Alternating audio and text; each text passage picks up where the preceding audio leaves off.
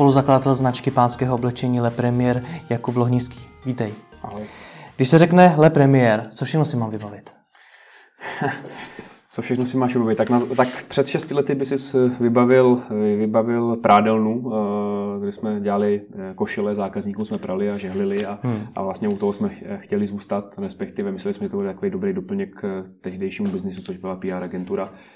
A mm, spousta lidí nás o toho zrazovala a říkali, že budeme tam honit deseti koruny a že proč to děláme a my jsme hmm. jako měli svoji hlavu, že to tady chybí v Praze, že prostě budeme rozvážet a vyzvedávat košile od zákazníků, žehlit a pak jim rozvážet zpátky že na tom vyděláme ty velké peníze. Evidentně měli pravdu, když už dneska pravidelná nejste? E, měli, měli pravdu, to my jsme si to uvědomili zhruba po roce a nějakých milion, milion a půl korun, který jsme do toho dali, protože jsme chtěli být zase nejlepší, to znamená jenom míle pračky a, a nejlepší žehličky a aviváž taky od míle a to všechno stojí spoustu peněz a, a uh, tehdy jsme si na to koupili, místo aby jsme to dělali někde v Excelu na začátku, tak jsme si, tak jsme si implementovali ERP od, od eh, Aseka, od Helios hmm. Orange, prostě strašně drahý, asi 300 tisíc a on to automaticky přiřazovalo zakázky a tak dále. Byl to takový trošku jako punk, nesmysl. A, mm, a byl to špatný biznis? Že, že byl to, ten, ten biznis byl vlastně pořád na nule. On jako ne, neprodělával, ale hmm. nikdy si neviděl na tu, na tu investici. Jo. To hmm. znamená, hmm. že my, když jsme se spočítali, řekli jsme si dobře, že to budeme nějak rozvíjet, budeme do toho ještě investovat ten čas eh, a možná ještě nějaký peníze, tak třeba za 8-10 let se dostaneme zpátky eh, na tu investici toho milionu, milionu a půl a to jsme řekli, hele, to asi nechceme dělat. Hmm. Ale zase nám to ukázalo vlastně ten další směr, protože ty lidi, my jsme jim vozili ty košile a oni nám říkali, hmm. hele, kde koupím kravatu? No, jsme říkali, no ale Sublaška, nebo Deloru, nebo někde. A kde hmm. si ušiju košily? Jo, nebo jsme viděli, že mají šitý košile, viděli jsme, že mají zase košile od, od klasických konfekčních značek a řekli jsme si, sakra, jo, mohli bychom to vlastně taky dělat, protože já jsem tehdy, tehdy utrácel spoustu peněz právě v Deloru, eh, kde jsem si nechal šít obleky košile a říkal jsem si, hele, vlastně možná tam eh, je cesta, protože nejsem třeba spokojený úplně s tím zákaznickým servisem, produkt je dobrý, ale dalo by se to řešit jinak. A do toho chodili lidi vlastně do té prádelny, říkali, to háním něco nového, kde bych si jako mohl něco koupit tak jsme řekli, tak, tak jdeme do toho. No. Takže hmm. jsme, jsme vlastně řekli, hele, pradelná byla možná jenom nám otevřela oči. Řekli jsme si, tak asi to tak mělo být. Pojďme to odepsat a pojďme teda se pustit ještě do většího dobrodružství a, a e, pojďme dělat vlastně jako v vozovkách velký, velký le premiér. A hmm. tehdy přišel, e, přišla pánská pasáž, respektive projekt pánský pasáž od metrostavu na Příkopech, který měli vlastně koncept, že budou jenom pánský obchody, ten chlap, gentleman, přijde, koupí tam doutníky, koupí tam víno, dobře se tam nají v italském bistru, takže tam byl uh, wine food, myslím, uh, koupí si tam košily, boty a tak dále a vlastně a půjde, a půjde pryč, nebo přijde ženská, jeho, jeho přítelkyně, partnerka, něco mu tam koupí.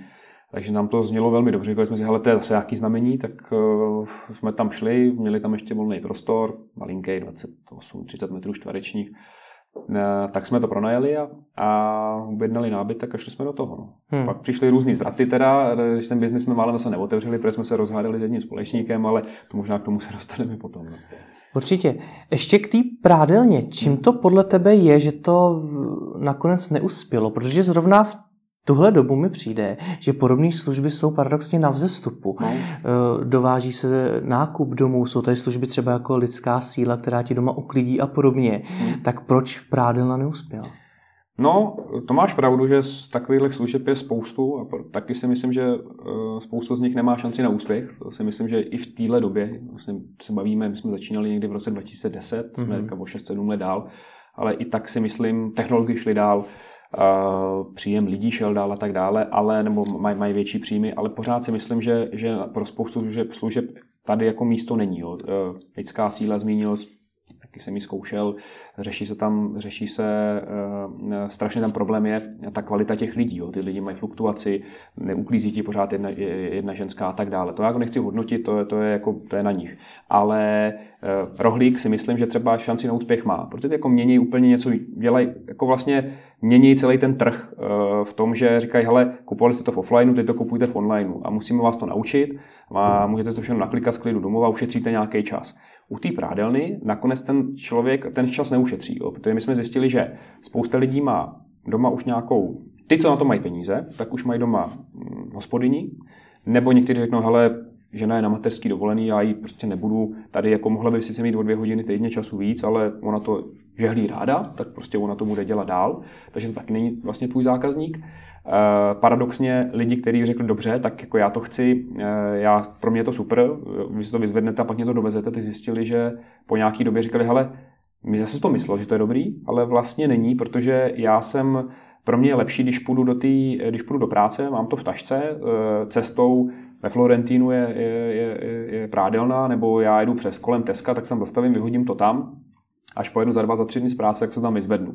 Když to, když vy to dovážíte, tak vlastně já musím být doma, vy se musíte trefit eh, do nějakého okna, je nějaká doprava, takže zákazník prostě řekl, hele, v 8 ráno si to vyzvedněte. Tak přijdeš 8, 10, tak už zákazník je naštvaný, protože byla nějaká zácpa, přijdeš o 5, 10 minut později, ale on uspěchá nějakou schůzku. Ale tohle ty služby řešejí, no služby jako rohlík, dáme jídlo, to, italická síla. To, Uh, uh, oni to řeší, to je pravda, jenže um, ten zákazník uh, to takhle dvakrát, třikrát zkusil Hmm. A řekl, dobře, hele, vy jste přijeli možná o pět minut později, nebo, nebo o pět minut dřív, ale prostě já jsem ještě jako zrovna zaspal, jo, vždycky jsme řešili nějaké takové problémy, nebo eh, když jsme jim e, ty věci, já jsem se spozdil na schůzce, já jsem se, e, já mám ještě nějakou večeři a tak dále a najednou jsme tam čekali před domem a říkali, hele, sice jako v sedm a já přijdu v osm, můžete přijet, tak jsme se museli odjet a to zvyšovalo ty náklady. To už nebyl naštvaný zákazník, ale byli jsme vlastně trošku naštvaný my, protože vlastně e, jeden ti to rozhodil, celou vlastně celou, celou tu zavážku a v ten okamžik vlastně my jsme byli ve stresu a stalo nás to spoustu peněz, protože jsme se vlastně pořád museli vracet.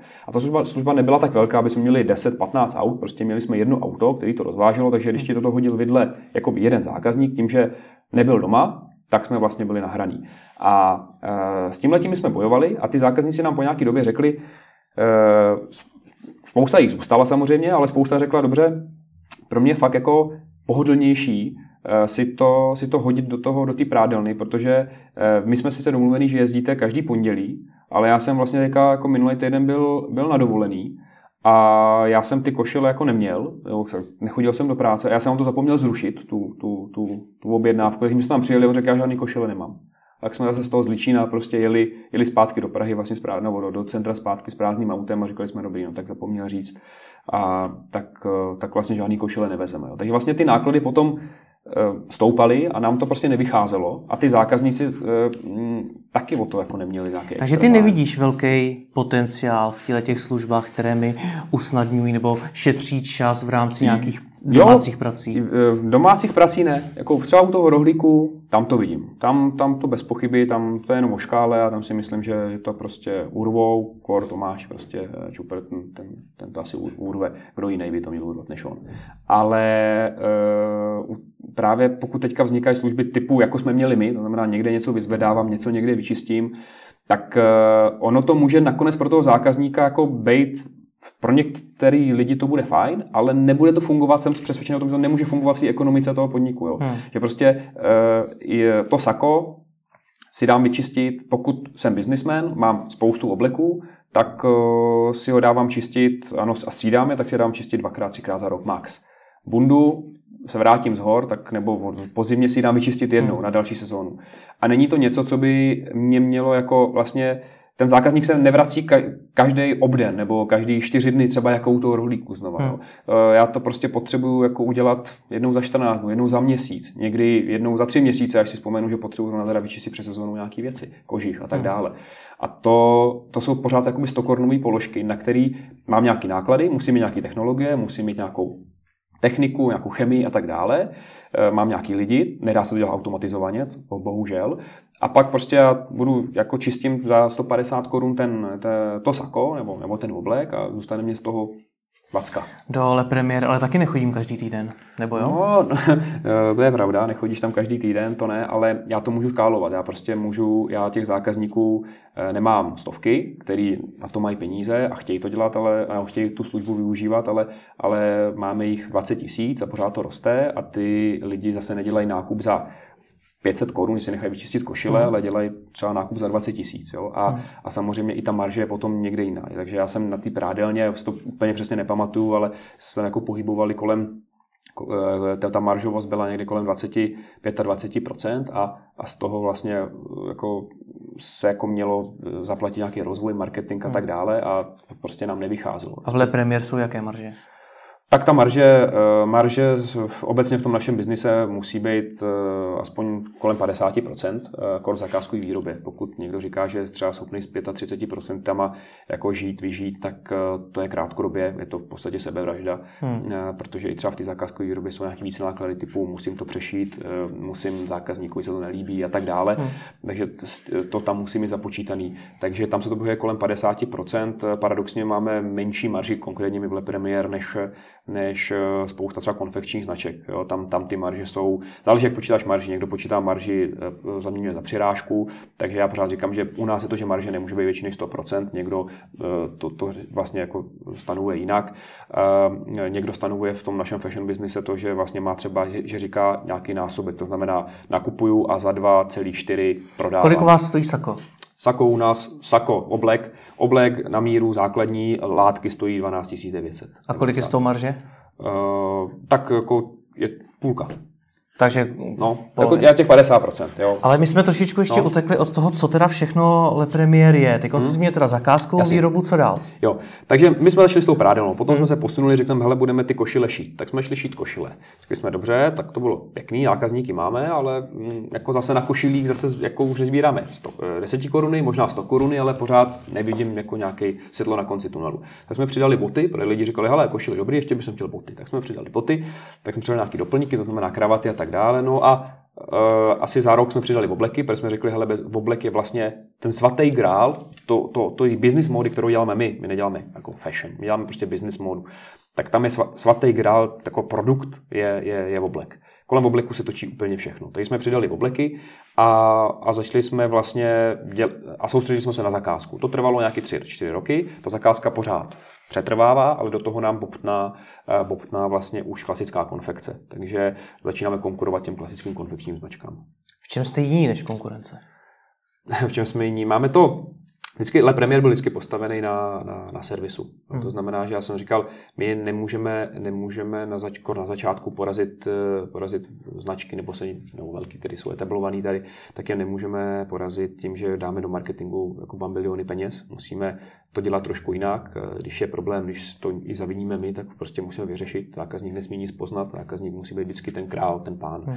A to, to vlastně paradoxně tady chybělo, možná pořád v České republice chybí, takže na tom jsme to postavili. To byl ten náš marketing, to znamená všechno pro zákazníka. A tak to muselo jít od posledního člověka ve firmě až vlastně, až vlastně povedení. Vždycky zákazník jako musí odejít, odejít vlastně od nás šťastný. Takže v tom jsme jiný. Tím, jak rosteme, tak samozřejmě je to těžší a těžší udržet, protože jako zase nám roste, roste, roste počet zaměstnanců, to znamená nároky na školení, už to nejsou ty lidi, kteří s námi byli úplně od začátku, takže přicházejí v průběhu a není to, uh, je to pro nás takhle, je pro nás jako provedení je to těžší a těžší uh, ty, ty, těm lidem předávat ty hodnoty, to, vlastně ty hmm. značky.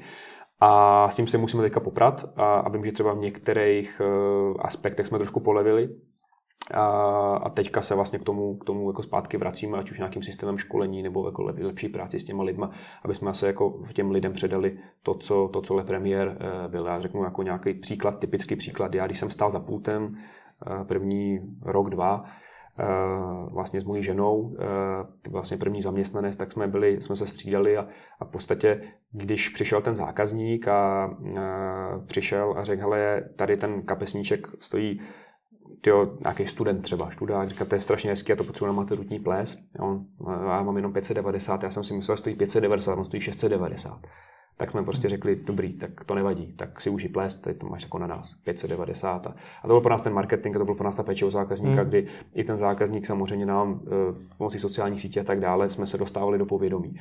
To dneska samozřejmě, když já tam nestojím, tak mám jednoho, dva lidi v prodejně, který e, tohle jsou schopní vlastně vstřebat a vlastně zareagovat ale 90% těch zaměstnanců takhle nezareaguje. Řeknou, hm, nemáš peníze, tak přijď, až je budeš mít. Jako neřeknou tomu to, ale řeknou, hm, stojí 690.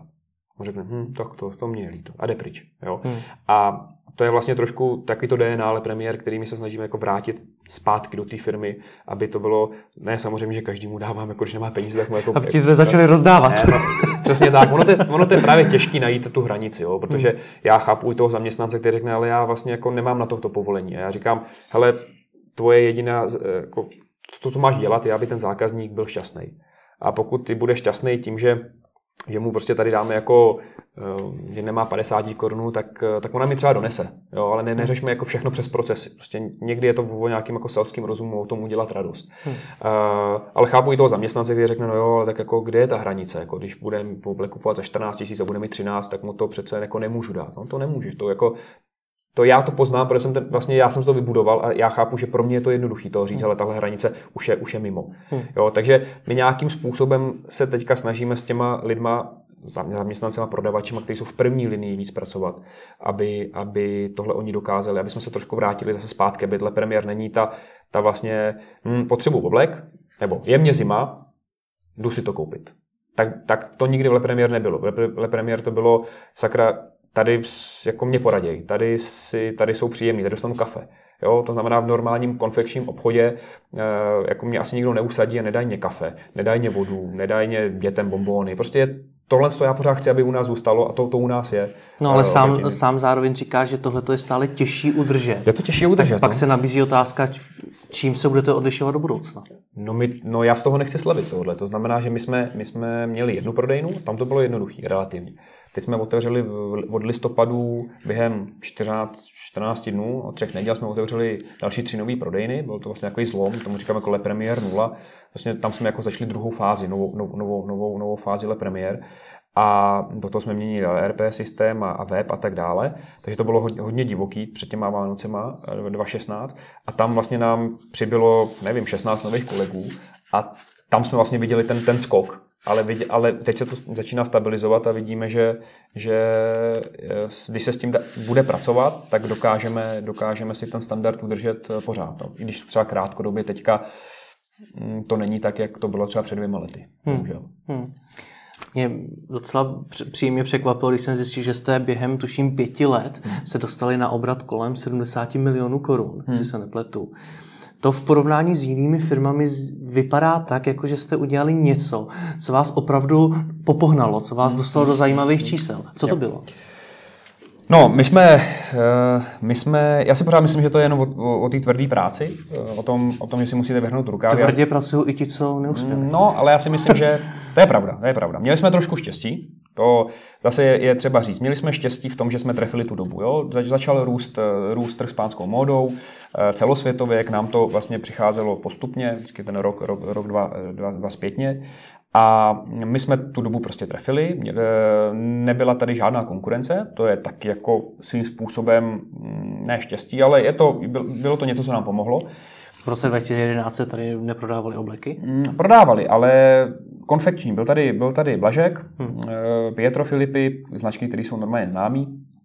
A pak tady byla e, pár značek zakázkové výroby a ty tady byly třeba už 10-15 let, ale v podstatě nevyužili tu šanci. Ne, byly třeba obchodní firmy a nebyly marketingové firmy. Nedokázali ten marketing dělat dobře. Nebyli vidět. Nebyli vidět hmm. a tím eh, tady, říká, tady zazněla firma Delor, eh, my když jsme, my když jsme startovali, no, oni tady byli 12-14 let, my jsme na, jako, na ně měli koukat hodně, jako, hodně z dálky a, a později byl ten vlak, tak měl být někde u Pardubice, my jsme měli být někde jako na, na hlaváku teprve v Praze a říkat si sakra, tak ty asi nechytneme. Jo. A oni, oni stáli na Masaryčce, jo. Takže, mm-hmm. takže byli fakt jako kousek. Uh, takže jsem viděl, hele, tady vlastně jako je velký prostor, takže to je určitě další faktor. A další je, jak říkal, eh, že jako spousta lidí tvrdě pracuje, neuspěje, ale já si pořád myslím, že mm, že se všechno jako dá vybojovat, jo? Že, že to je, hrál jsem hokej a to, prostě mám to trošku jako z toho sportu, Uh, znám spoustu firm i našich jako konkurentů, kteří říkají, hele, my tak jako rosteme, funguje to, ale prostě jeli na dovolenou, na, na, na 10 dní po, po roce. Ale my jsme na to dovolenou nejeli. A za těch 14 dnů, 10-14 dnů, co oni byli na dovolený, my jsme se zase posunuli třeba dál. Jo, a ono je to 10 dní tady, 4 dny v Alpách a tak dále. A najednou jako za ten rok máš třeba jako 3 neděle, měsíc v dobru. A když jako něco buduješ novýho a rosteš, tak to prostě, to je vlastně ten klíč, buď to uspěješ nebo neuspěješ. Jo. Hmm. A tam se to zlomilo. My jsme tady firma Galard, která začínala jako my, začínala tři měsíce, dokonce dva, dva, tři měsíce před náma. Já jsem tehdy jel do výroby košil, kde pro nás měli vyrábět, outsourcovat vlastně tu výrobu. A tam jsem všechno nastavil, jsme podcházeli, jak říkám, hele, tady nějaký prostě pěkný logo a říkám, co to je, to Galard. A, a ten, ten majitel té šící dílny mi říká, no to jsou taky kluci z Brna a, a oni už to jako už pro ně šijem, to rozjeli a vlastně to, co chcete dělat vy, tak oni už dělají.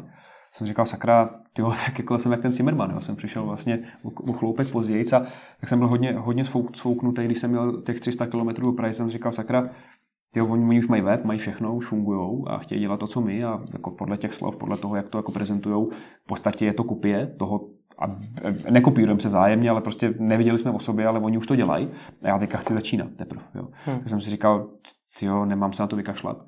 No a, a dneska prostě my letos atakujeme 100 a oni 20. A čím to teda je? já nevím. No prostě jsme si to vydřeli, no. Já si myslím, že jsme si to... My jsme se zaměřili na začátku, uh, jsme řekli, musíme držet v poměru cenu, nemůžeme jet úplně jako úplně nesmysly typu jsme luxusní zakázková výroba v oblek za 30 tisíc, to jsme nikdy nechtěli. Chtěli jsme naopak pořád snižovat náklady, tak aby jsme mohli tu zákazníkovi dát lepší cenu. Tím jsme se odlišili od těch Delorů a Galádů a tak dále, protože oni, oni, oni třeba prodávají za, za 25, za 30 tisíc, dělají ty jakoby vyšší krejčovinu, tu, tu bespoke takzvaně, ale my jsme řekli, my chceme dělat obleky za 12, za 13, made to measure, to znamená, je to upravovaná konfekce, je to vlastně na míru, ale nevychází to z základního střihu úplně jako, vychází to z základního střihu té konfekce, není to úplně, úplně přesný střih na, vlastně na tvoji postavu, a, takže je to, jako, je to jednodušší vyrobit a proto tam můžou být nižší náklady a 90% zákazníků to stačí. Oni chtěli na těch 10% zákazníků, kteří chtějí ten luxus, těch ručně obšívaný dírky, já dírky obšívám strojově, a oni se prostě zaměřili na jiný segment. A tam si mysleli, že jsou, tam jsou mnohem větší marže a mysleli si, že tam je ten trh. Já jsem říkal, tam ten trh není. Ten trh je na tom, že ten zákazník chodí do konfekce, do jakýkoliv, jak jsem říkal, plážek, Pětr Filip a tak dále. A už mu to přestává stačit, už chce individuálnější přístup, už si chce uh, víc jako kombinovat, už si víc o tom bavit, je ochotný dát o 20-30% víc za, za ten oblek. A pak tady nic není, pak, pak tady má být premiér. Jo? A od, od nás už ten zákazník je strašně málo zákazníků, který od nás ještě jakoby chtějí jít dál do toho úplně totálního zakázkového krejčovství, protože tam už to nestojí 12, 15, 18 ten oblek, ale stojí tam 30, 40, 50 a ty lidi řeknou, hele, mě opravdu ten oblek za 18, za 15 stačí. Já nepotřebuju oblek, oblek, oblek za 50 tisíc. Nezní to ale potom tak, že Le Premier je vlastně levnější náhradou těch dražších jo. firm? Jo, to tak je. Jo? A to, to, to, to, je, to, je, to je legitimní takhle říct. My, my jsme řekli, my jsme lepší než konfekce, ale nehrajeme si, na, nehrajem si na luxus. U nás je zakázaný marketingový komunikaci používat svou luxus, nejsme luxus. Jo, i na začátku jsme s tím možná trošku bojovali, že třeba někteří zákazníci k nám přišli a říkali, psali, hele, všechno dobrý, super, kvalita, dobrý produkt, eh, zákaznický servis, ale vadí mě, že mě nikdo neotevřel dveře z toho, když jsem šel z toho obchodu. Já jsem zvyklý na ty pařížské, že mi otvírají dveře. Jsme řekli, no tak to si nerozumím. Jako my, my dáváme dobrý produkt, super poměrce na výkon, ale my dveře nebudeme otvírat, protože my prostě nejsme luxusní obchod. Ale ten zákazník si na začátku myslel, ha, na míru, krejčovství, něco, je to luxus. Jo. Hmm. Ale byť, tam, byť to kupoval za prémiovou cenu, nekupoval za luxusní cenu. Takže my jsme prémie, jsme prémiová, prémiová značka, ale nejsme, nejsme luxusní značka. A, a nikdy jsme se tam neprofilovali. Jo? Ale promiň, že to hmm. skáču, ale Nesvádí k tomu ten název? Le Premier. Hmm. Zní to jako něco No, je to ta prémiový. Je, je, je, a jo, ale to my chceme i prémiový. To my jsme, jako... Ale zároveň je trošku luxusní. No a to my...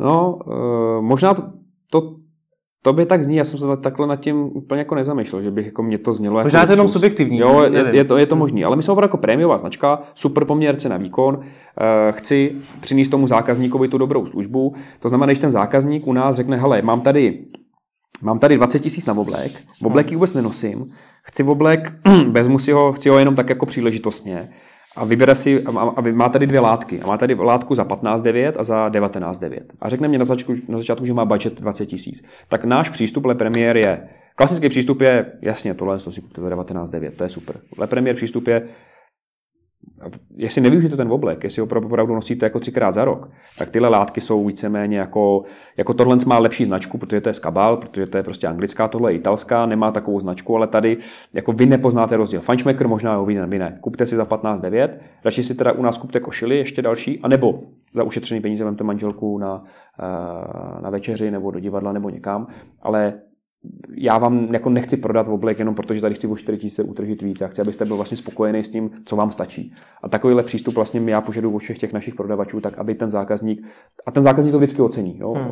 Aby, aby vlastně ocenil tu službu, to poradenství. Ne za každou cenu prodat a pak vlastně on nepozná ten rozdíl. Já to vždycky přirovnávám třeba k autům, když někdo říká, tak jako kde je Le Premier, co to je, jo? kde je ten oblek od Le Premier. Já říkám, hele, není to Lambo, není to Ferrari, není to sedmička ani pětka Bavorák, eh, je to, eh, je to začínáme na jako Octavia RS, super vybaveným Superbu, eh, a končíme někde spolu vybavená pětka Bavorák, kde jsou ten oblek za 35, anebo super vybavená trojka Bavorák. To je jakoby to, tam, tam kde, jako kde se pohybujeme. Nebo, jo, ne, rozhodně nejsme, nejsme jako sedmička Bavorák, nebo, nebo, nebo fakt nějaký luxusní, luxusní hmm. uh, auta. No. Ty auta se určitě prodávají, nicméně vždycky, když mi někdo začal říkat, hmm. že jde tou cestou nižší ceny, zároveň podobného zákaznického servisu, až takhle otevřeného, hmm. upřímného,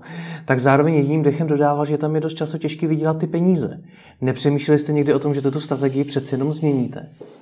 Nepře- tak nějak nám funguje, že? tak um, ta, ta firma je v zisku, respektive je zisková. V podstatě jenom to, že my investujeme a otvíráme nové pobočky, tak, uh, tak si držíme, držíme zisk kolem nuly, ale, ale Eh, nebo vlastně technický nuly, jsou to nějaké tisíce, které vyděláme, ale kdybychom chtěli opravdu říct, teď to, teď to zakonzervujeme, ošetříme nějaké procesy, tak eh, můžu vydělávat velmi pěkný peníze. Takže nemyslím si, že by to byl jako špatný přístup a díky tomu rostem. Jo. Tak jako, možná to je ten klíč, to se ptal, jako proč my jsme úspěšnější, úspěšnější než ostatní. Jasně, jsme marketingově zaměření, umíme dělat lepší marketing, a to je jedna část. Druhá část je, že vlastně pořád chceme tomu zákazníkovi přinášet něco nového a pořád vlastně mu tu službu zlevňovat tak, aby vlastně my jsme to mohli škálovat. To znamená, ono je, ono je strašně těžké prodávat tady v obleky za 30 tisíc korun, když, když může do Anglie, do Itálie, i do Polska, tady má Polsko třeba špatnou pověst, ale jsou tam super značky na pánskou módu, velmi kvalitní, kde si to prostě koupím za 10. Jo, proč bych, nebo za 12. A e, ty lidi, kteří třeba k nám chodí, tak jsou, jako i cestují, říkají si, hele, já nakupuju v Anglii a my se k tomu chceme přiblížit. Já nechci, když ten oblek stojí v Anglii přepočtu 12 tisíc, tak já ho chci taky prodávat, dostat se na tuhle cenu. Já ho nechci prodávat za 20 tisíc. Hmm. Ale když chci za 12, tak musím přemýšlet na druhé straně, jak aby, abych vydělal. To znamená, je, je samozřejmě jasný, že mám dobrýho finančáka, finančního ředitele a spolu prostě řešíme a hledáme ty náklady. To znamená, víme, že neušetříme na lidech, protože ty lidi musí, musí dostat nějakou motivaci, nějaké peníze, aby, aby dobře prodávali. Uh, uh, ušetřím, kde můžu ušetřit? Ušetřím na dodavatelech, to znamená tlačím dodavatele. Potřebuji prostě, dělám větší objemy, to jde ruku v ruce, dělám. Budu, dávat, budu vám prodávat větší zakázky, ale zároveň potřebuji nižší cenu na látku, na knoflíky, na výrobu, musím zlepšit, musím zamyslet, jak zlepšit vlastně proces té výroby, jestli je potřeba ten oblek posílat uh, rovnou na centrálu, pak z centrály dál, to je prostě další třeba 200-300 korun, nebo ho můžu poslat rovnou z té výroby přímo do, do, do toho obchodního centra, kde už to bude s čárovým kódem, kdy si to prostě ten zákazník vyzvedne, nebo ten prodavač to vezme vlastně na skladní to a dá to zákazníkovi. To všechno v objemu, kdy, kdy děláš jako stovky obleků měsíčně, hmm. jsou jako signifikantní úspory, který, eh, který potom vlastně jdou do toho zisku. Takže musí být disciplína nákladová na jedné straně a pak já můžu nabízet lepší cenu. Jinými slovy, hledáš ty peníze ne u zákazníka, ale jo. první u sebe. Jo, jo, přesně tak, přesně tak. Přesně a pokud tak. jsem to dobře pochopil, tak vy máte tři zdroje příjmu. Hmm. Jeden je tedy prodej hotových produktů hmm. na e-shopu, eh, druhý je šití na míru a třetí jsou ty kamenné prodejny. Hmm. Je to mhm. tak? Hmm. Který z nich vydělává nejvíc? Tak ten retail, že? Ten, ty, ty kamenný prodejny. Ono, my jsme vlastně začínali tím, že jsme řekli, budeme to dělat, budeme mít malinký obchudek v té pánské pasáži, k tomu budeme mít eh, ten online a protože jsem vždycky měl k onlineu blízko a myslel jsem si, že ho umím, ale pak jsem zjistil, že ho vlastně neumím, protože online je jako relativně těžký. Eh, a mm, když to jsem vždycky říkal, když mě přijde zboží do prodejny, do retailu, tak když to s nadsázkou, tak vybalím z krabice, krabici kopnu do rohu, dám na to něco, na to nalepím a můžu prodávat. Když to na, na, na e-shopu, to musím hezky nafotit a ořezat a udělat pozadí, teď to dá do toho systému. Teď, jo, prostě Takže pro, prodávat v kamenný prodejně je jednodušší než na internetu. Jo, jo, jo, jo. Spousta lidí říká přesně opak. No, no, to, to no, no, no, jako pokud to si dělá vážně, to znamená, máš už nějakou propracovanou logistiku a, a těch produktů máš hodně a ne, nepřeprodáváš, prostě máš opravdu svůj sklad a tak dále, tak jako ta kom, komplexita je, je jako mnohem, mnohem jako náročný, mnohem větší na tom e-shopu, než, než když má někdo tamhle jednu prodejnu v Praze eh, v centru, nemá k tomu e-shop, má možná jenom nějaký webový stránky, kde má nějakou otvírací dobu, tak pro ně to jako biznis mnohem jednodušší. Mnohem. Jo, prostě říkám, přijde to od dodavatele, já to tam oštítkuju, hezky to vystavím, aby to pěkně vypadalo. Mám nějaký pokladní systém, do kterého to dobře na začátku naklepu, když to přijde, když to vyvolím z té krabice a to je všechno. Hnedka prodám. Už jenom čekám na ty zákazníky v úvozovkách. Hmm. Když to na tom e-shopu je spousta věcí okolo. A funguje vám tady dneska e-shop? Uh, e-shop nám funguje, ale vlastně se mu nikdo nevěnoval. My jsme, my jsme vlastně začali věnovat tomu retailu, chtěli jsme, říkat, chtěli jsme vlastně ten retail posunout. My jsme byli úplně na začátku, my jsme nevěděli, jak retail funguje. Jo? To znamená, eh, jak má to být zboží vlastně vystavený. Ono to má nějaký pravidla. Ten retail je 100, 100 150 let, vlastně má nějaký pravidla, které jsou často neměný. Když je chceš měnit a vymýšlet znova, tak vlastně akorát eh, pohoříš. Co to, to je znamená, za pravidla pro naprostý lajka? Uh, pravidla musíš Uh, úplně základní. Nevěděli jsme, jak se plánují směny v těch obchodech pro ty lidi. Jo, mhm. tohle to. Uh-huh. Uh, nevěděli, jsme, uh, nevěděli jsme, jak třeba jak to zboží vystavovat. To znamená, řekli jsme, dobře, tak tady vystavíme Příklad, tady vystavím saka, tady je pověsím a pak zjistíš, jezdíš teda po těch jakoby konkurenčních prodejnách, že všichni mají vystavený košily, kravatu a na tomto saku, aby si ten zákazník dovedl představit. Hmm. Říkáš si, aha, tak to je to, co mě tam chybělo. Aha, tak musíme to vystavovat jinak. Jo? A takovýhle drobnosti jedeš, jedeš, jedeš, jedeš a zjistíš, že, že vlastně v tomu vůbec nerozumíš. Jo? Nějaký komunikace v obchodě. Otevřeš obchod, máš pěkný nábytek, všechno a najednou zjistíš, Tyjo, kde mám nějaký rámečky, který říkají, tady je sleva, tady je e, nová kolekce. Nemám rámečky, musím řešit rámečky. E, jak je budu dělat? Jako, když dám, zaskladníme zboží do, do, do prodejny, tak kdo ty rámečky udělá? Pošle to centrála, nebo se to vytiskne na té prodejně? Nemají tam barevnou tiskárnu, budou to muset jít někde vytisknout, tak jim to asi musíme poslat. No jo, ale my poštám zboží, chceme, aby to prodávali a ráme, rámečky musí chodit dřív. Jo, a vlastně už musíš víc plánovat, takže někdo to musí řešit na centrále, někdo, kdo bude jako visual merchandiser, který pojede a řekne, hele, ale vy to máte sice dobrý, všechno, je, ale tohle je blbě vystavený, takhle to nemělo být. Vy musíte dát tenhle kabát tady dopředu, tohle musíte dát sem. To všechno hraje jako na tu psychologii toho zákazníka. Hmm. Jo, najednou jsme zjistili, mohli bychom mít provodněný prodejny. Jo, máme nějakou svoji vůni, které v každý prodejně vlastně máme jako jednu vůni, tady ten zákazník jako taky to na něj působí. Máme, máme teďka experimentujeme s hudbou, jo? to znamená, máme jako Instor, Instor Radio, řešíme to s Rádiem Express, který, který eh, to dělají na míru, e, vlastně řeknu, co, řeknu, že jaký mají zákazníky a tak dále a oni vlastně udělají nějaký set, a ten se testuje v té prodejně a hmm. pak tam hraje nějaká hudba. A tohle to všechno jako ovlivňuje potom ten Zastavme se no. to, to, to jsem, o tom jsem četl no. už mnohokrát, že hmm. i ta vůně na té prodejně ovlivní to eh, chování toho zákazníka. Je to tedy pravda? No já ti to neřeknu. Koupí si toho víc, no, nebo to, jak to, to funguje? To je strašně měř, jako špatně měřitelný. Samozřejmě firmy, které prodávají, nebo která, který dělají ten scent, scent marketing, to znamená ten vůňový marketing, tak eh, na to mají spoustu studií a spoustu, spoustu řečí, že to vlastně funguje. Ehm, pro mě to nebylo ani tak, jako jestli jako uděláme o 50 tisíc měsíčně víc na té prodejně, ale spíš o tom, že jsem to chtěl mít sjednocený, chtěl jsem být jako trošku, když, když ten zákazník v tom nákupním centru, kde my teďka jsme, půjde z jednoho obchodu a půjde k nám, tak je to trošku něco jiného, protože většina to nepoužívá, hmm. tenhle ten, uh, tuhle tu vůni. Dneska to ale třeba používá i Datart. Jo? Třeba Datart, elektronika, začal používat vlastně vůňový marketing z nějakého důvodu v těch obrovských prodejnách. Takže nemají to všude, ale když půjdeš třeba na chodov, a tak uh, se jako zamyslíš, tak jako ucítíš tam prostě nějakou specifickou vůni a to teďka prostě jako oni taky dělají.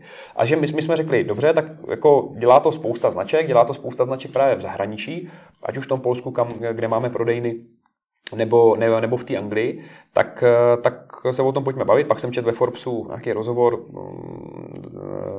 z nějakého, já už nevím to jméno, vlastní síť stavebnin. Říká, ve stavebninách já tam mám taky prostě vůni, máme jako specifickou vůni, vyvíjeli jsme ji, takže zákazník tady čeká, když mu naloží auto prostě cihel, tak tady dostane od nás snídaní a ještě mu tady hezky voní. Hmm. Říká, sakra, i jako ve stavebninách mají jako vůně.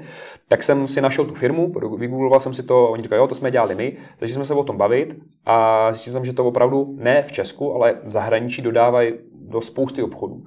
Takže, takže jsme našli nějakou vůni, kterou jsme si otestovali, no dvě vůně, vybrali jsme si jednu. Jak se to testovali?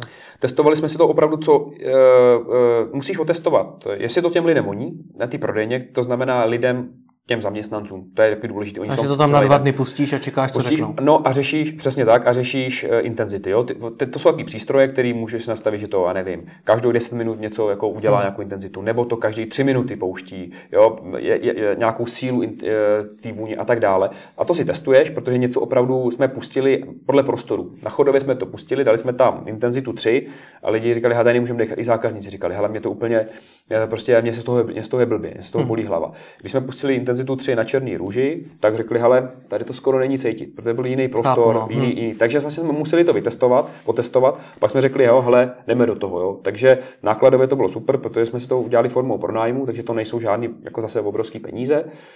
A nějak nás to odlišuje. O, to, o tom konkurence. Tak já jsem nad tím přemýšlel. Prostě musíme dělat něco. Takže schrň mi dneska tvoje požadavky na vaší prodejnu.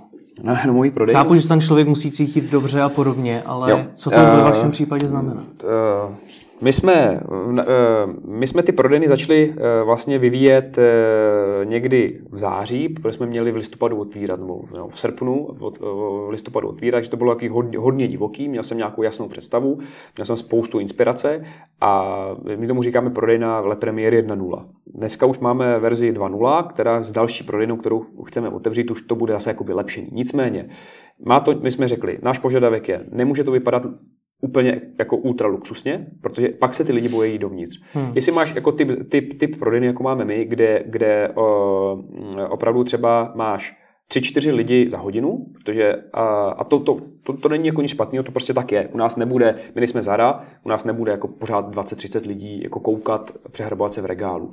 Takže když máš tu prodejnu chvíli prasně prázdnou, tak ji nemůžeš mít takový ultra luxusní, protože ty lidi tam jako se bojí jít. Říkají si, hele, tak tady, kolik to tady stojí? 100 tisíc. Jo, a budu se říct blbě, jako, tak tam nej, radši tam nejdu. Když tam bude 3-4 lidi, tak lidi, možná to znáš sám, nemají ten ostych a jdou dovnitř, minimálně se podívají a říkají, vlastně to není tak drahý, tak já se na něco zeptám.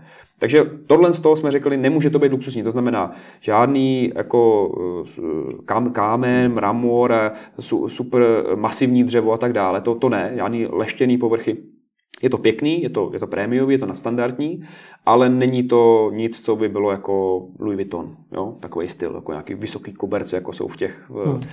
v hotelech a tak dále. Takže jsme si, to jsme si jako specifikovali s tou, s tou firmou, která nám to vyrábí. Oni přišli s nějakýma návrhama, pak jsme řekli, dobře, tak tohle máme, máme, máme schválený, potom jsme chtěli nějakou, uh, nějakou modifikaci, mít možnost tu prodejnu měnit. Na začátku otevřeli jsme první prodejnu, super, krásná, výborný, ale měli jsme tam, eh, měli jsme tam pevný police, přišlo nový zboží, rozvíjí se, řekli jsme, tak budeme teďka prodávat, eh, budeme teďka prodávat šály, ty jsme neměli, kde je vystavíme? Aha, my nemáme vůbec žádný jako tyčen, kam jsme to dali, takže jsme jako schánili vůbec, takže pořád se předělávalo se, ten ta prodejna pořád. Všude byly díry, zalepený, že jo, prostě aby to nebylo vidět. A ta prodejna potom trpěla, říkal jsem si, dobře, v další prodejně, což byla ten lepený 1.0, chci mít modulární systém, to znamená vycvaknu, vycvaknu policii, dám ji někam jinam. Standardní věc v retailu uh, desítky let. Nena, nevěděl jsem ji na začátku. Musel jsem si projít tím, že jsem měl napevno takový jakoby spíš showroom, salon, a pak jsem řekl, jestli chci dělat retail, musím ji mít modifikovatelnou. To znamená, dneska vím, že prostě musím tu prodejnu jednou za dva měsíce nějak přeházet, přezměnit, musím ty police předělat, musím ty panáky předělat, aby ten zákazník se pořád jakoby cítil trošku jinak, aby neřekl, tak, tak jako, hm, tady asi je to nový, nevím, jestli je to nový, asi je to vlastně stejný. Ne, hmm. on mu říct, hele, tady má nějaké nové věci, nový zboží, jdu se tam podívat. Takže tohle to, uh, byl další požadavků, no a potom uh, jsme přidali tu vůni, teďka testujeme tu hudbu, to znamená třeba na černý růži hudbu máme, ale hele, nahraje nám tam nějaký, nějaký klasický sety ze Spotify hmm. a samozřejmě musíme platit osu, Intergram a tady ty všechny věci, ale teď to testujeme s tím Rádiem Express, který dělá přímo na míru tyhle Jak ty lidi nalákat dovnitř, protože já znám hmm. spoustu zajímavých obchodů, ve kterých ale nikdo není z nějakého důvodu, anebo jsou někde úplně zapadlí v nějaké budově, kde by je nikdo nehledal, ty tam vyjdeš a najednou vidíš, tady je to vlastně super. Mm, tak jak hmm. ty lidi nalákat? Uh, tak primárně musíš mít marketing dobrý. To znamená, my když jsme byli v, v, v té pánské pasáži, nebo potom jsme se přesunuli o 200 metrů dál do té Černé růže, tak eh, když se na to budeš podívat eh, očima zkušeného retailisty, který má 25 obchodů, Vaška třeba, tak by řekl, konec, super, tak tyhle ty neuspějou, protože jsou v nějaký pasáži, jsou někde zapadlí, nejsou na ulici, nejsou v nákupním centru, průchodnost téměř nulová, tak těm dávám rok a pak to zabalej. Já jsem tam na vás taky narazil malým jo. omylem. Jo, jo. No a ono, ono, ono se vlastně stalo to, že my jsme měli, ty zákazníci jdou za náma. V té panské pasáži jsme neustále slyšeli, jak to vy máte jako lidi v obchodě? A my nemáme. Jako těch konkurenčních, nebo konkurenčních, těch našich spolu, spolunájemníků, kteří tam prodávali ty tušky a tak dále, ty, ty, ty doutníky. Se říkali, hele, prostě ty lidi opravdu jenom za náma a mají tu tašku, sklopí hlavu a jdou pryč. Oni už, oni už se nekoukali, oni šli do, do jiného obchodu, protože uh, oni prostě si našli premiér, našli si nás na webu, nějak s náma komunikovali a pak teda šli k nám. Tam to koupili, sklopili hlavu a odešli. Takže u vás to nefunguje tak, že já prostě půjdu a řeknu si, je, hele, to, je to vypadá zajímavě, teď, tam se podívám, co hodně lidí dělá. Teď, teď, teď, se to mění, protože my jsme byli, v, říkám, pátský pasáže, pak Černý růž. To byla jedna prodejna. Teď máme Centrum Chodov, máme Galerii Vaňkovku v Brně, máme Aupark v Hradci Králové. Jsou klasický nákupní centra. Jo, to znamená 150-200 obchodů, má to jasný pravidla, od 9 do 9 otevřeno, průchodnost. Ten, ten vlastně ten footfall, těch, jako se říká vlastně ten, ten, ten označení pro, vlastně pro počet těch lidí, je tam nějak jasně daný, v, v určitých měsících se mění a tak dále. A tam my potřebujeme, tam ten zákazník už kouká, přes tu výlovu a řekne si, hele, tu vůbec neznám, jdu tam. Nebo tam nejdu. A tam potřebujeme vlastně dělat trošku jiný marketing. Tam, když to, když to řeknu teďka úplně jako, ne, neber, ty čísla nejsou jako přesný, ale když řeknu tak, do růže 80% zákazníků nás zná, do ty černé růže na těch příkopech a jde tam za náma a 20% zákazníků jde kolem, řekne, hele, pěkná kravata, podívám se tam. V těch nákupních centrech to je opačně. 20% zákazníků řekne, hele, ty já znám, ty byli v růži, teď jsou na chodově, tak hmm. já tam jdu. A 80% říká, co to je? Francouzská značka, česká značka, vůbec neznám, co dělají košile, obleky, kolik to stojí. Tohle je ten důvod, proč tam ti zákazníci, kteří vás neznají, vejdou. Že zase, když se hmm. podíváme na spoustu obchodů, třeba v těch obchodních centrech, tak mi připadá, že lákají jenom na slovo sleva. Hmm. V mnoha jazycích. Jo, no, uh, tak samozřejmě na to, na to ty lidi slyšejí pořád nejvíc, jo, nebo na výhodnou cenu, nemusí to být úplně sleva, ale něco, co je nějaký balíčky, taky to děláme, prostě to bez toho to jako nejde. Velký logo procenta, no. No, přesně, no, tak to třeba u nás ne, jako v té prémii to úplně nemů, jako nemůžeš jako komunikovat nějak řvavě, jo, to zase hmm. nejde.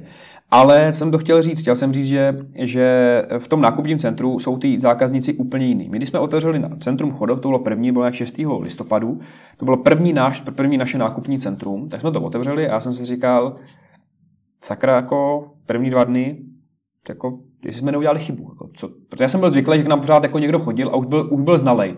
A většinou ta konverze, ten konverzní poměr toho zákazníka v té černé růži byl, byl jako 20-30%, tam se to půjde kolem třeba 30%. Takže jo? 2, 3 z 10 koupí? Přesně tak. Hmm. A v tom chodově přišlo 10 lidí, koupili jeden, a nebo, nebo taky jako nikdo, bylo to třeba 0,6. Hmm. Jo, a říkal jsem sakra, tak uvidíme. No. Tak jsem se ptal těch jako zkušených retailistů, a všichni se tak jako známe, oni říkali, hele, jako musíš vydržet, to je prostě nový obchod, úplně nový místo, bude to úplně jiný zákazník. Já jsem říkal, sakra, je to 6 km vzdušnou čárou, to nemůže být úplně jiný zákazník. A pak jsem tam seděl, tak jsem tam, já nevím, půl dne, tři čtvrtě dne seděl, tak jako v růžku a pozoroval jsem, jak tam ty lidi chodějí. A zjistil jsem, že jako z deseti zákazníků devět vůbec neví, co je, kdo je premiér. Jo, taková ta, takový, takový to spadnutí na zem. Já jsem se najednou říkal, premiér, neříkám, že v republice, ale v Praze jsme nějak známí v tom, když si někdo něco chce koupit. Eh, v, v, v tom našem segmentu. A najednou jsem přišel, že jako 9 z 10 lidí, nebo 8 z 10 se, se na chodově ptalo, a co jste za značku? A kolik to stojí? Aha, já chci košily. To je, aha, na míru. Co to znamená? Aha, to stojí 2000? Aha, jsem že to stojí mnohem víc. A jak to dlouho trvá? Pět dní? Aha, tak to si koupím, tak to já to vyzkouším. Ten člověk ráno vstal, netušil nic vole premiér, netušil o tom, jestli koupí košily na míru. Netušil vlastně vůbec nic o nás. A najednou tam stál v tom obchodě, my jsme mu to vysvětlili a on si to koupil. Já jsem si zjistil, že my nemůžeme třeba komunikovat v tom obchodě v, v, na tom chodově e, stejně, jako komunikujeme v té černé růži. V černé růži komunikujeme úplně jiný výhody. Můžeš to třeba nějak jako přiblížit, přiblížit. ty rozdíly? Rozdíly. Já když budu, když přijde zákazník do černé růže do našeho obchodu Louk s botama, s těma anglickými botama, tak uh, mám velkou šanci že narazím na člověka, který si o tom něco zjistil, načet na internetu, anebo, nebo už od nás boty má. Takže on přijde a řekne si, co máte novýho? Tohle. A, a, a řekne, hm, dobrý, a, a už se mě bude ptát.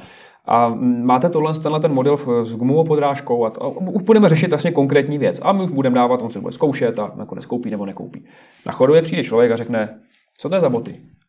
No, to je louk. Aha, takže musím říct. Příběh té značky. 140 let, skoro 140 let stará značka, rodinná firma, dodávají královské rodině, eh, dá se to rekonstruovat, to znamená, prochodím po podrážku za dva roky, můžete to donést, mi to pošlem do továrny, zase budete mít boty jako nový. To všechno ty lidi na té růži, no, drtí většině vědí, na chodově vůbec a řeknou, aha, a toho to chytne, nebo to nechytne. Když to chytne, pokračuju dál. Řekne, proč to stojí tolik? Ta bota stojí od 5 do 7 tisíc. Tak mu zase vysvětluju tu užitnou hodnotu, že se to dá rekonstruovat. Řekne, aha, dobře, a řekne, dobrý, ale já nemám rád koženou podrážku. Já se bojím, že když budu chodit v zimě nebo v dešti, že mi to tam jako prosákne. Budu, Tomu rozumím, ale tohle to se odehrává, když už za tebou přišel, mm-hmm. když už s tím mluvíš. Přesně Co tak. když prochází teda jenom kolem a řekne si, le premiéru neznám. Hm? To jde dál. To je na nás, aby to... to neumíte zatím nějak řešit? Mm, to, to, tohle to nevyřešíš. To, to vyřeším tím, že prostě poskládám všechny ty jako všechny ty možnosti, jak chytit zákazníka, to znamená, uh, budu mít nějaký marketingový mix, budu mít nějaký outdoor, budu mít outdoor, když pojede do té prodejny, to znamená eh, po dálnici, tak budu mít třeba billboard. Budu, když přijde do toho nákupního centra, můžu si tam oblepit eskalátory, můžu tam mít nějaký CLVčka prostě pronajatý. Uh, mám nějakou komunikaci na netu, to znamená, jestli on, mám, mám nějaký VPCčka, klasickou Jasně, reklamu. Hm. A tohle to všechno se může stát, že ten zákazník jako na ně nějak působí a čtyřikrát projde a po pátý řekne svatební balíčky. Sakra, já budu mít svatbu za, za čtyři měsíce. No tak já tam jdu. Já jsem někde viděl premiér. Už neví kde. A teprve tam vejde. A vyplácí se vám to teda vůbec ty obchodní centra? No jo, vyplácí, vyplácí, vyplácí, jako jinak bychom, jako já, já jsem primární podnikatel, já jako nejsem mm, jako nějaký honič ega, abych jako říkal, tak máme tady jako čtyři prodejny teďka, chceme jí mít ještě víc a je to super, jsme dobrý. Jo. No, ale... Já proč jsem, hmm. proč jsem se na to zeptal, protože mně přijde, že vy kolem sebe umíte tvořit určitou komunitu. Hmm. A ta komunita už vás zná. Vy mimo jiné z 50% vlastníte i ten web a časopis Muži hmm. v Česku. A právě proto bych očekával, že se budete zaměřovat primárně na tuhle tu komunitu hmm. a ne, že se budete snažit odchytávat lidi v obchodních no, centrech. No, jenže, jenže právě to to je to, proč, proč můžeme růst a proč máme nějaké ambiciozní plány, to znamená let ze 75, minulý rok, letos díky těm novým obchodům chceme mít 100, 106 máme naplánováno, 104, teď nevím přesně, 104 máme naplánováno eh, milionů obrat a, a do roku 2020 eh, máme, máme 250. Jo. Tak jako když se budu zaměřovat na komunitu, tak to, to neudělám nikdy. Já to potřebuji škálovat, to znamená, potřebuju, potřebuju ty lidi do těch obchodů dostat, eh, respektive dostat. Já potřebuju tu masu ty lidi, kteří chodili k tomu Blaškovi, ty lidi, kteří chodí do konfekce, aby řekli, sakra, já chci možná jako trošku něco víc. A tenhle ten člověk, který chodí to, do toho Blaška, do té konfekce, tak já, dobře, já ho můžu pře, pře, dostat do své komunity, ale bude mi to trvat, nevím, rok, dva, tři, hmm. možná nikdy. A nebo toho zákazníka dostanu tak, že on přijde k Blaškovi na chodově, řekne si, hm, nic se mi tady nelíbí, vyjde ven a, naš, a my sousedíme přímo s Blaškem.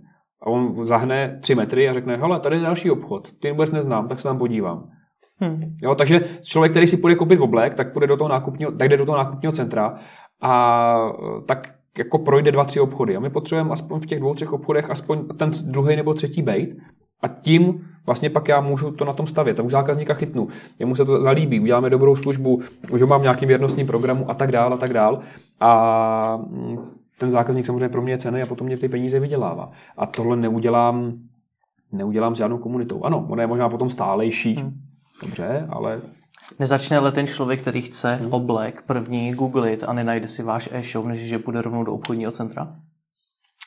Narážím tady trošku na jo. to, že si, že si naznačil, že na ten e-shop vlastně nezbývá moc času. Mm, no, tak jako obleky na e-shopu nikdo neprodává, respektive kdo prodává, tak, tak s nevalným úspěchem a jako nemá to vůbec, ani i ve světě nemá to prostě, nemá to úspěch. Ten, jako ten oblek má tolik možností střihů, tolik možností padnout, nepadnout, že, že zákazník si to vždycky chce vyzkoušet.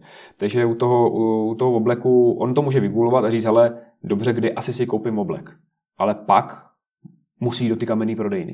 To znamená, na nás je, aby když bude hledat oblek, oblek na míru, jak i oblek konfekční, tak aby prostě my jsme byli jedna z prvních voleb na netu, což jako není nic těžkého.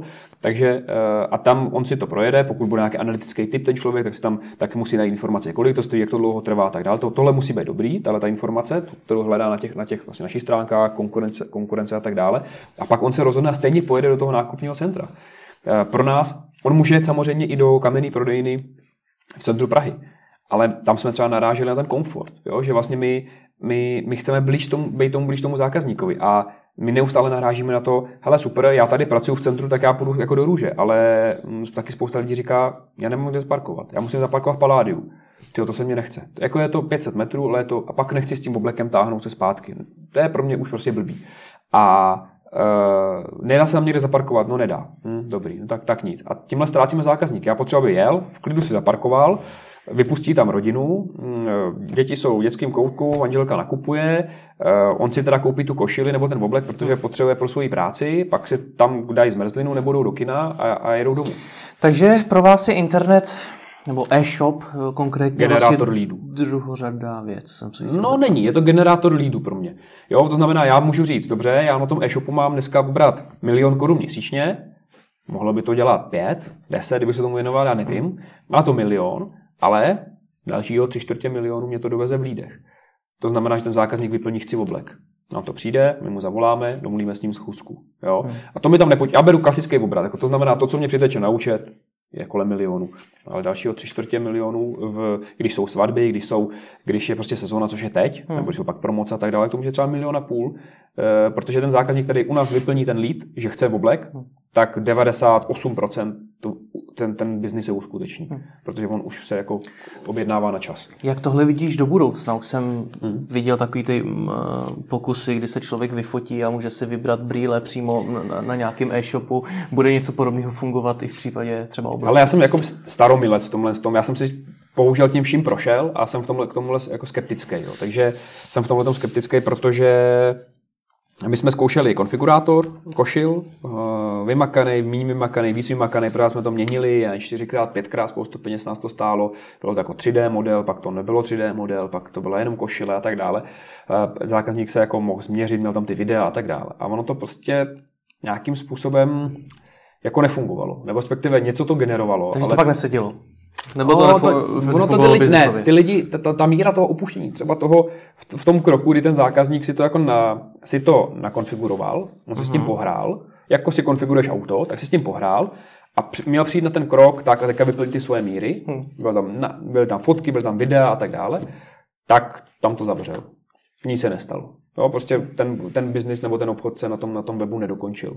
Eh, je to vidět na tom trendu, je to vidět eh, vlastně v zahraničí. Eh, byl 7-8 let zpátky obrovský boom online konfigurátorů, nejenom košil, kabátů, kalhot, všeho dneska téměř nikdo nepřežil z nich. Já se strašně moc rád v rozhovorech bavím o té budoucnosti, mm-hmm. o technologiích. Mm-hmm. Myslíš si, že jsou tedy ty technologie trošku přeceňované? Ne, no, já technologie, já mám strašně rád technologie, ale v tom, co děláme my, eh, tak eh, ten nástup těch technologií eh, bude pozvolnější, protože on bude muset být, jo, protože my samozřejmě všichni, kteří vyrábíme oblečení z nějaký zakázce, teďka třeba nemyslím úplně konfekci, ale zakázce, tak narážíme na to, že prostě nejsou lidi.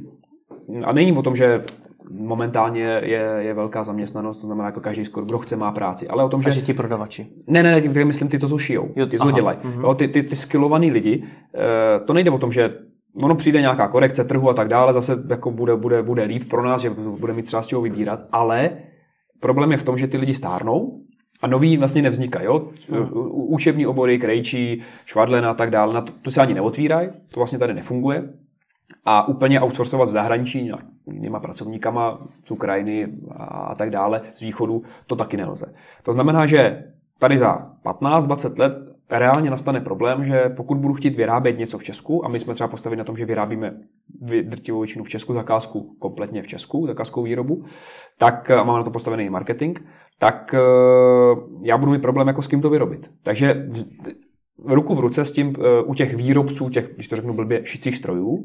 Eh, samozřejmě probíhá nějaký vývoj poloautomatů, automatů, že na to bylo potřeba tři lidi, už dneska je potřeba jeden člověk a nemusí být tak zkušený, opravdu stačí, aby tam uměl vložit eh, tu, tu kapsu toho saka, ono to automaticky přišije.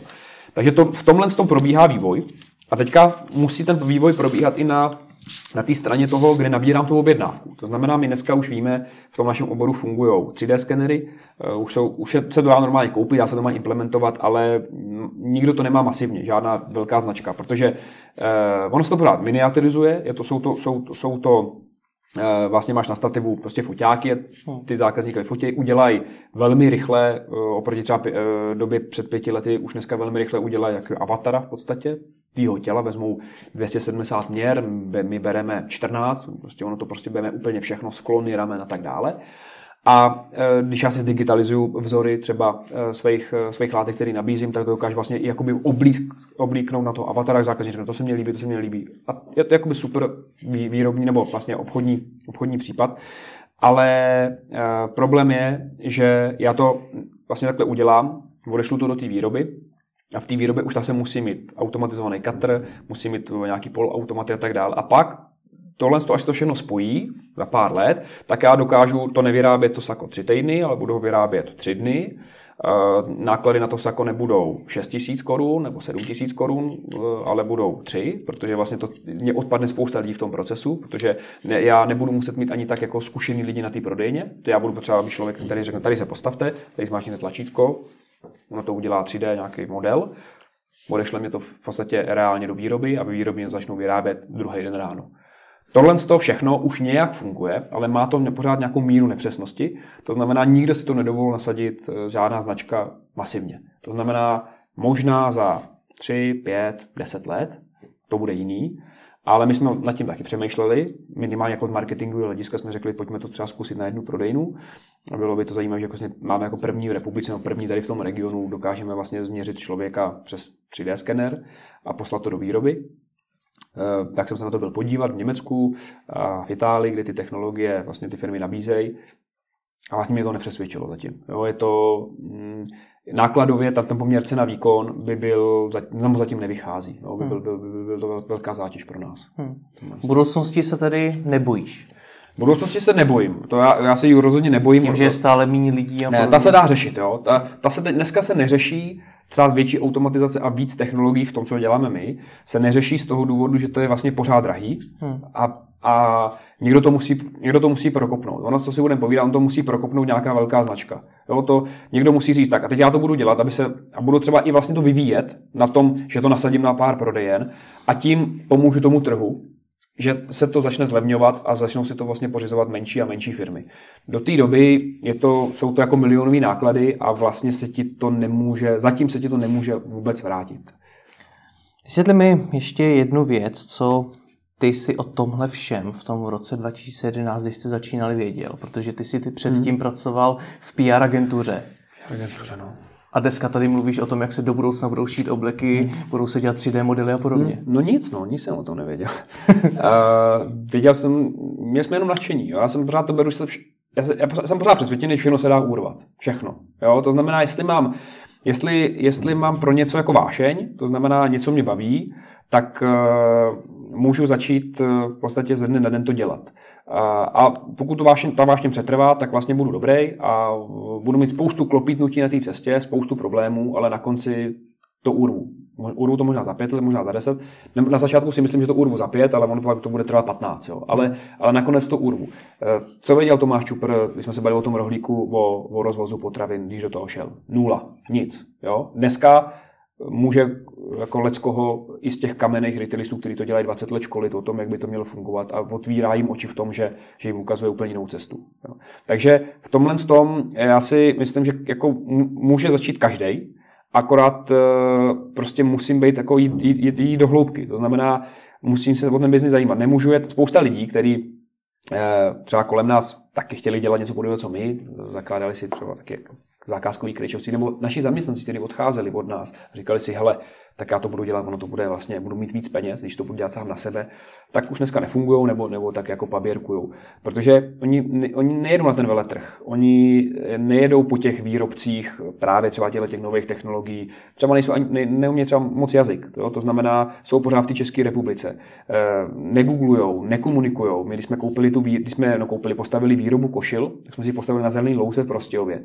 A tam nám jako dost pomočili záda jako uh, dodavatele v tom, že říkali, ale kluci z Prahy tady přijeli, tak jim prodáme to nejdražší.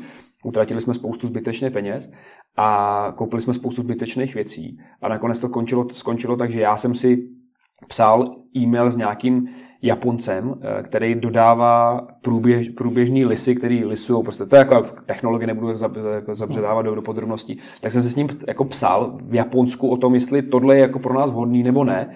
A spolu jsme to jako komunikovali, protože jsme ten lis koupili a když se nám ten lis jako podělal, jako s hodou okolností, tak zase jsem se s tím Japoncem psal, psal a řešili jsme jako, jakou součástkou to nahradit, protože vlastně nikdo není nebyl schopný poradit. A kdybych já šel tou cestou, jako jde většina, řekne si, OK, tak na to je tady firma, oni přijedou za týden nebo za 14 dnů, oni to jako opravějí, tak ho teďka musíme jako dělat to nějak jinak, nebo teďka to prostě vyrábět nebudeme, nebo snížíme kapacitu ty výroby, tak to by to taky šlo. Ale já jsem řekl, já nechci snížit kapacitu, já chci být jako dobrý, chci, být, chci, chci pořád jako jít dopředu, tak hold musím těch 14 dnů někde ušetřit, tak si hold musím psát s tím Japoncem a musím se tam někam dovolat, provolat, i když přepojují na různé čerty. A, a zjistím si to sám a pak to koupím a řeknu tak ty firmě, tak tady jsem to koupil a jedně to namontovat za tři dny a já začnu vyrábět. A tohle to stojí strašný, peníze, eh, strašný čas, vlastně potom i peníze jakoby mýho času, ale pak to můžu posouvat dopředu. Když otvírám nový obchod, tak já tam musím být, eh, když, eh, musím tam být ráno v 6, musím tam odcházet o půlnoci, musím tam umět s vrtačkou přidělat poličku, protože pořád jsme v té fázi, kdy, kdy i tohle může stmelit nějak tým těch lidí, kteří třeba na tu prodejnu přichází jako noví zaměstnanci a když vidějí, že, že vlastně to vedení, to není o tom, že to řídíme někde přes Excel a říkáme tak a teďka, hele, dáme tomu moc jako vztah, prodáváme nějaký, nějaký obleky, to prodává každý, takže tady otvíráme prodejnu, tak prodávejte. Jo, tady máte budget, který musíte splnit, každý měsíc a dělejte. Ne.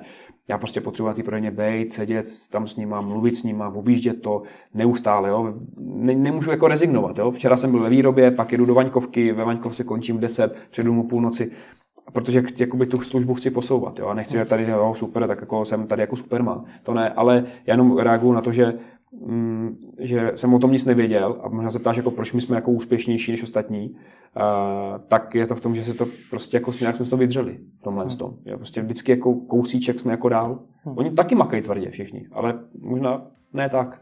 Tvoje poselství tedy zní, všechno lze urvat, jenom to chce vášeň. Všechno chce urvat, jenom to chce vášeň, přesně tak. No. Tak ti moc děkuji za rozhovor, ať ti daří. Taky děkuji.